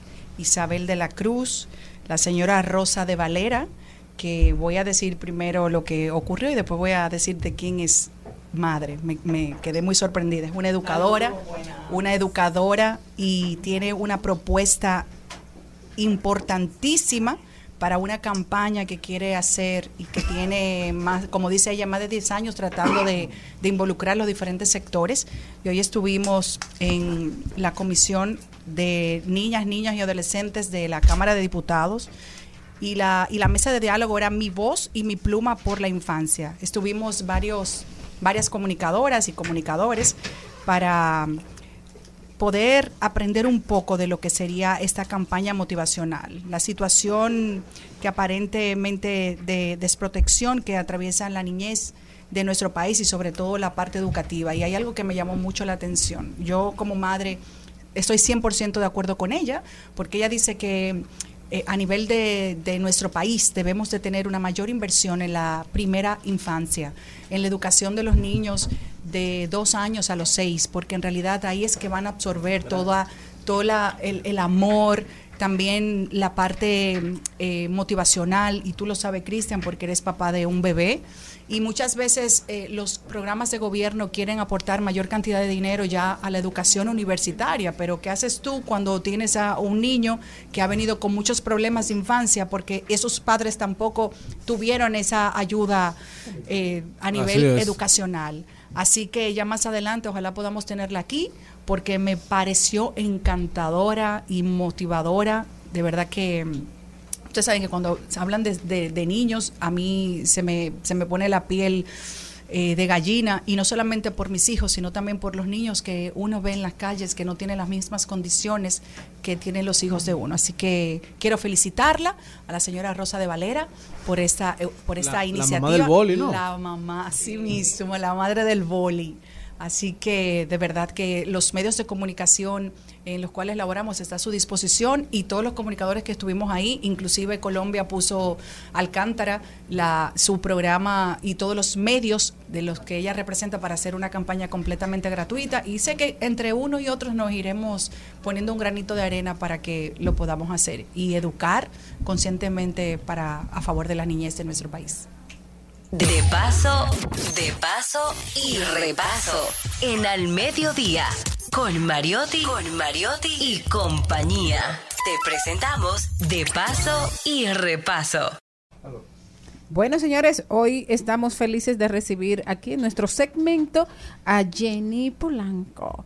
Jenny, querida, bienvenida a nuestro programa. La, razón, una de las razones importantes por la que invitamos a Jenny hoy es porque Jenny es la presidente de la Asociación Dominicana de Prensa Turística y esta asociación está, tiene a cargo uno de los premios más importantes relacionados con el turismo, que además eh, está de aniversario. Eh, Jenny, bienvenida. Cuéntanos eh, un poquito de Adon Pretour y de ese aniversario. Muchísimas gracias, Maribel. Y tú eres jurado, debo decirlo. Repite como jurado del Premio Epifanio la Antigua, que cumple 18 años de establecerse aquí en la República Dominicana para evaluar trabajos de comunicadores, no necesariamente tienen que ser periodistas de Adon Pretour, todo el comunicador que hace un trabajo en relación al turismo de la República Dominicana puede participar este premio que se va a efectuar el 22 de noviembre en el Hotel Barceló Santo Domingo. Y por supuesto, celebrando 45 años, señores.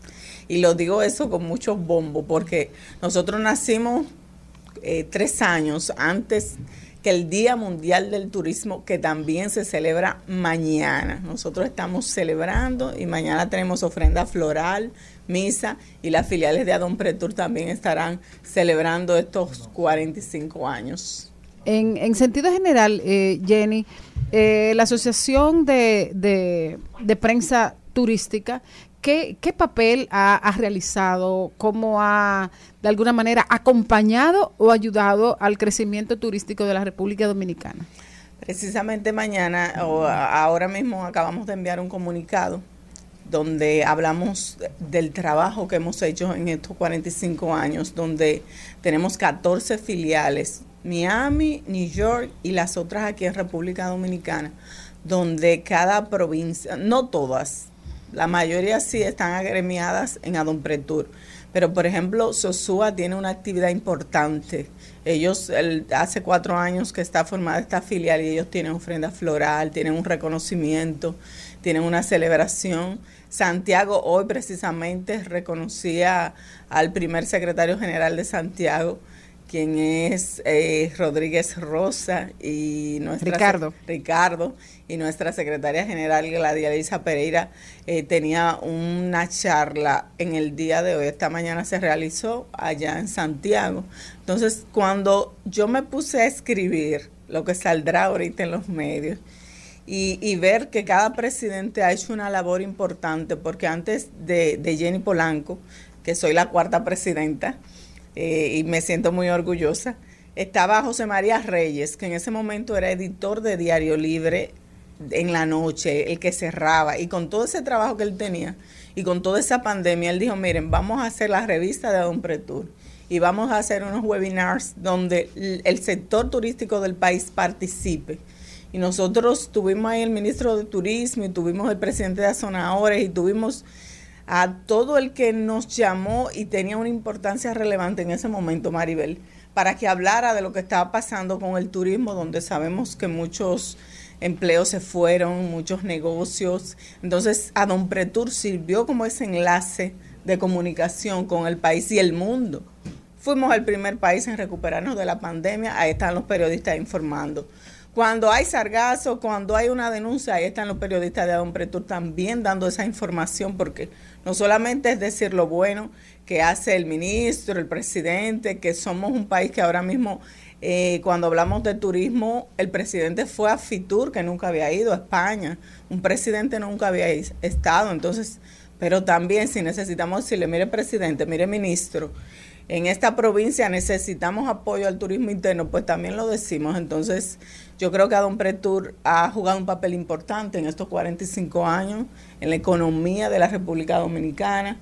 Eh, hemos también recibido apoyo de muchísima gente y en mi presidencia ahora hicimos un acuerdo con el Infotep de capacitación para los periodistas y comunicadores, porque también agrupamos estos comunicadores de trayectoria que están hablando de turismo y están en Adon Pretur. Cuando hablamos de, del Premio Nacional de Periodismo Turístico Epifanio La Antigua, estamos hablando de cuántas categorías, eh, cómo, cómo se maneja el premio y cómo puede la gente participar, porque eso incluye a los influencers, ¿no? En este año nosotros no hemos hecho esa categoría. Sí hicimos, tenemos una categoría que es de YouTube, que también está televisión, donde los esos comunicadores que trabajan el año completo informando en sus redes, pues tienen la oportunidad mediante YouTube precisamente de eh, comunicar estos trabajos para que nosotros lo evaluemos. Pero está el área de prensa escrita, que están los periódicos, están las revistas especializadas, están los programas de radio también. Eh, nosotros tenemos unas categorías que son para la región este y la región sur, de manera que esos periodistas que están en el interior puedan tener esa participación especial. Eh, nosotros hacemos un llamado a los comunicadores que escriben de turismo y que han hecho un trabajo este año. Hasta octubre estaremos recibiendo esos trabajos. El presidente del jurado es Tony Pérez, que tiene los 18 años del premio, tiene siendo jurado y esta es la primera vez que es eh, presidente. Eh, le voy a dar una primicia aquí que no le hemos dicho, no hemos mandado la nota. Vamos a ver qué, qué, qué tanto me oyen este programa. Yo venía oyéndolo a ustedes en la radio y siempre estoy detrás de ustedes. Pero vamos a hacer un reconocimiento al expresidente del jurado, José Rafael Sosa. Uy, qué rico. Le estoy dando esta primicia a ustedes. Así, porque él ha trabajado con periodistas como Maribel Contreras, que están en el jurado. Eh, está, mm, deja ver la lista, no, Ya, que ya, no ya, me ya- queden, dime dos, Ya está en mi quinto año, pero sé breve que ya, ya se nos acabó Mira, Luis. José Chávez está en el jurado también. Eh, Olivo está en el jurado. Está en el Gustavo jurado. Olivo, sí. Está en el, el José Mármol, que tiene una también muchísimos años, no sé cuánto. Luis Felipe Aquino. O sea, estamos hablando de que Adon Pretur no evalúa esos trabajos. Nosotros tenemos un jurado especializado. El director de comunicaciones de la UAS, eh, que nosotros decimos El presidente que- del colegio. el presidente del colegio, que nosotros decimos, esto tiene que ser transparente, con ética, tienen premios de 50 mil pesos, de 150 mil pesos, fines de semana, pero están evaluando profesionales capacitados para evaluar esos trabajos. Entonces nosotros hemos hecho eso con mucho cariño, creo que es el, el, uno de los primeros premios de Latinoamérica a los periodistas, a los comunicadores que escriben de turismo. Y eso hay que valorarlo, porque eh, cuando don Eli Pérez, que fue parte de los fundadores del Premio Epifanio La Antigua, eh, estuvo allí, que nosotros creamos hace dos a- cuatro años ya, lo que pasa es solamente lo hemos realizado dos veces, el galardón Luis Augusto Caminiero, en honor a ese primer presidente.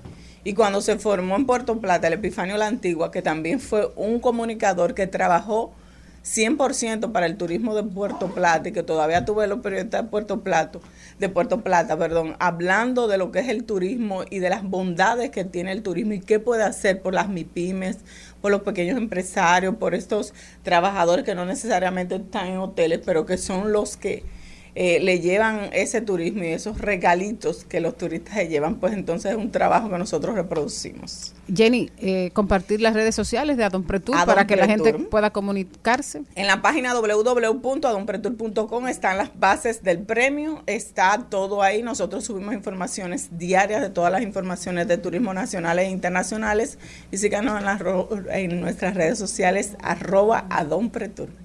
Bueno, muchísimas gracias a nuestra queridísima Jenny Polanco. Felicidades a Don Pretur y, por supuesto, al mediodía sigue. Al mediodía, al mediodía, al mediodía con Mario y compañía. Estás escuchando Al Mediodía con Mariotti y compañía. Rumba 98.5, una emisora RCC Media. Seguimos, seguimos, seguimos con Al Mediodía, con Mariotti y compañía. En Al Mediodía, con Mariotti, con Mariotti y compañía, hablemos de tecnología. Estamos de vuelta, mi gente, en el Mediodía Radio. Ahora tenemos un par de invitadas muy, muy especial. Desde Girls in Tech, ellas son Michelle, Aibar y Tania de Peña. Bienvenidas. Gracias, gracias, Gracias, por gracias. invitarnos eh, a conversar sobre este tema. Cuéntame un poquito de qué es Girls in Tech. Girls in Tech es una organización sin fines de lucro que trabaja para cerrar la brecha de género en tecnología. Que, bueno, si no lo saben, es bastante importante. eh, de todas las personas que se gradúan de tecnología, el 27% son mujeres. Entonces, para que sepan. El, el 27% son Mucho. mucho. Pero cuando tú dices que se gradúan de tecnología, ¿a qué te refieres? A- a- Ingenierías. eh, En ingeniería- STEMs, será. Eh, sin ciencias. Telemáticas. Sin ciencia. Ajá, ingeniería O sea, industrial. decir, ingen- solamente el 26% que se gradúa son mujeres, es decir, que el 73% son, Son hombres. hombres. Exacto. Bueno, pero es que durante mucho tiempo se ha visto como una carrera de hombres. Exactamente. Entonces pero- ustedes vienen a romper con ese paradigma. Correcto, y, es, muy importante porque hoy en día eh, eh, todo eh, se usa la tecnología y si las mujeres no participamos en ese sector, pues no vamos a participar de la economía de- del futuro. Y no estamos diciendo que estudie ingeniería de sistemas, sino que como diseñadora tú puedes diseñar a través de la tecnología, igual como arquitecto. Entonces es empoderar a las mujeres a través de la tecnología eh, lo que estamos intentando hacer. ¿Cómo la incentivan a que vayan y participen y que se den a conocer? Porque el problema también estamos Sí. hablando de que hay un techo de cristal. Ya hablamos de las de la disparidad en las estadísticas, Sí. de que las mujeres no llegan a puestos de, de importancia Sí. a nivel tecnológico. ¿Cómo se puede cambiar esto aquí en Solo, República solo el Dominicana? 5% de las mujeres en puestos eh, están en puestos de, de ejecutivo, que es muy poquito. Eh, lo primero que, como tú dices, hay que hacer conciencia, hay que crear, eh, ¿cómo se le dice?, Eh, campañas eh, para informar. Nosotros tenemos eh, unos spotlights que hacemos a través de Instagram donde entrevistamos a mujeres eh, que están en posiciones de liderazgo para inspirar a otras mujeres. Eh, también participamos en foros eh, donde podemos pues traer a la mesa el hecho de que la problemática existe. La organización es, es sin fin de lucro, es una organización mundial. Entonces nosotros tenemos también el aval de otros países, otros capítulos que están apoyando en regar la voz en que esto efectivamente es un problema y es algo que, que nos conviene a todos resolver, eh, porque en la medida en que haya más variedad en la mesa, pues mejor le va a la compañía. Entonces, Y una preguntita, eh, ¿de qué manera tal vez podemos eh, romper un poco la brecha? ¿Podría ser también desde el colegio eh, que, que las chicas se motiven más? Porque no solamente en la, en la parte de una carrera de ingeniería, sino estamos viendo la tecnología hasta para un cirujano, eh, para cambiar alguna báscula del corazón y todo eso. Así que cada día es más eh, profundo que debemos de saber. Es, es ahí que comienza, es en la niñez. Es eh, el hecho de que hay un, un lado separado para las hembras de los tipos de juguetes y otro lado separado para los hombres. Yo he estado hablando con muchas chicas de las carreras de ingeniería y lo que tienen en común todas es que este- desde pequeña le incentivaron jugar con lo que ellas quisieran, ya sea armar Lego, carrito, eh, lo que lo que sea que ellas disfrutaran. Entonces, la niñez es sumamente importante porque ahí es donde nosotros empezamos a formar nuestras ideas de quiénes somos. Entonces, eh, el hecho de que los padres se involucren y que entiendan que efectivamente, pues, la mujer tiene un lugar en ese espacio eh, y que sepan los padres que hay un problema, entonces creo que es súper importante. Para mí ahí es que comienza todo. Mi hija tiene una hora libre y le dije eh, que quería tomar. Yo trato de que no tengan horario libre los días de semana en la tarde. Nunca. Y- no, porque yo no soy loca y mi mamá no me tenía hora libre. Yo Exacto. vi el día entero estudiando. Yo y no sí. me puse loca. Entonces, eh, en otros aspectos, vamos a decir. Eh, pero entonces ella me dio dos opciones y me dijo que podía hacer fútbol o robótica. Ay, qué cool. Obviamente, yo quería ir para robótica, pero si tú le dices robótica, entonces dice no fútbol. Tú te haces la, como Yo la chilling. así mismo yo y así la convencí, como tranquilita. Bueno, yo creo que ya tú tienes muchos deportes, porque ella juega voleibol y hace acrobacia. Yo creo que por qué no tratamos de, de hacer otra cosita como diferente, Valentina, es para el fútbol. Si te dan un pelotazo, tú que te vives que me fui como por ahí. Ella me dijo, bueno, mami, yo creo que la mejor decisión es robótica. ¡Pum! como si fuera de ella la decisión. qué interesante y qué bueno que, que, que se lo está incentivando porque, bueno, ¿y le está gustando? Va a empezar esta semana. Ay, qué bueno. Porque es que tiene una hora libre en el colegio y yo no puedo ir al colegio a buscar una niña y buscar la otra. Y todo el mundo tiene que quedarse ahí. Porque en mi época no, los papás no iban a buscarnos 10 Sí, horas. Uno sí. tenía que hacer A las yuca. 4 de la tarde todo el mundo. Exactamente. No- Entonces yo le dije, tú tienes una hora libre de 3 a 4. ¿Qué tú quieres hacer en esa hora? Búscate una clasecita en el colegio y listo. Qué bueno. No, a mí me alegra muchísimo escuchar eso porque, eh, bueno, yo, por ejemplo, a mí siempre me gustaron la computadora y en mi casa nunca me dijeron que no hiciera algo. Eh, pero cuando llegó la mo- el momento de decidir una carrera, a mí no se me ocurrió ingeniería de sistemas. O sea, yo, yo No la tenías en el radar. no, porque de verdad no, yo creo que ni me llegó el mensaje. O sea, como que le llegó a todo el Eso no mundo. era algo que estaba dentro del panorama. como Para si no mí, era posible. exacto. Y fue como, Y tú eres muy joven. Es decir, que Gracias, no era pero- como en la época que yo iba al cole- a- al- en el colegio, que esas Sí. carreras no eran las que estaban de moda. Efectivamente, yo jugué eh, Windows 95 para arriba y yo le di mambo a eso, pero fue como al, a los varios meses hablando con mi papá que yo dije, no me está gustando la publicidad. Y fue mi papá que me dijo, pero Michelle, a ti te encanta la computadora, pues tú no te metes Y yo. Ah, me tuvo que decir alguien que eso era una opción. Ah, ok. Sí, pero es verdad que hay algunos padres que le hubiese dicho, no, mi amor, ya usted tiene yo no sé cuántos semestres, usted la termina. Sí, sí, no. eh, pero al final lo importante es que uno sea feliz y apasionado por lo que hace, correcto. ¿Y cómo ha sido ese proceso de, de transformar y de que las niñas dominicanas entiendan que eso es una posibilidad? ¿Con qué se han encontrado? ¿Cómo les está yendo? ¿Qué están haciendo? Es muy lindo. Yo creo que uno de los programas que a mí más me gusta es nuestro programa de mentoría, eh, donde nosotros sí acompañamos a una joven de una profesional durante cuatro meses. Antes lo hacíamos de seis meses. eh, y es muy bonito ver la evolución de esas jóvenes. Eh, nos hemos encontrado con, con personas que no sabían que, esa era una opción para ellas, pero también nos hemos encontrado con personas que no necesariamente quieren estudiar ingeniería de sistemas, pero sí les interesa conocer más sobre ese mundo.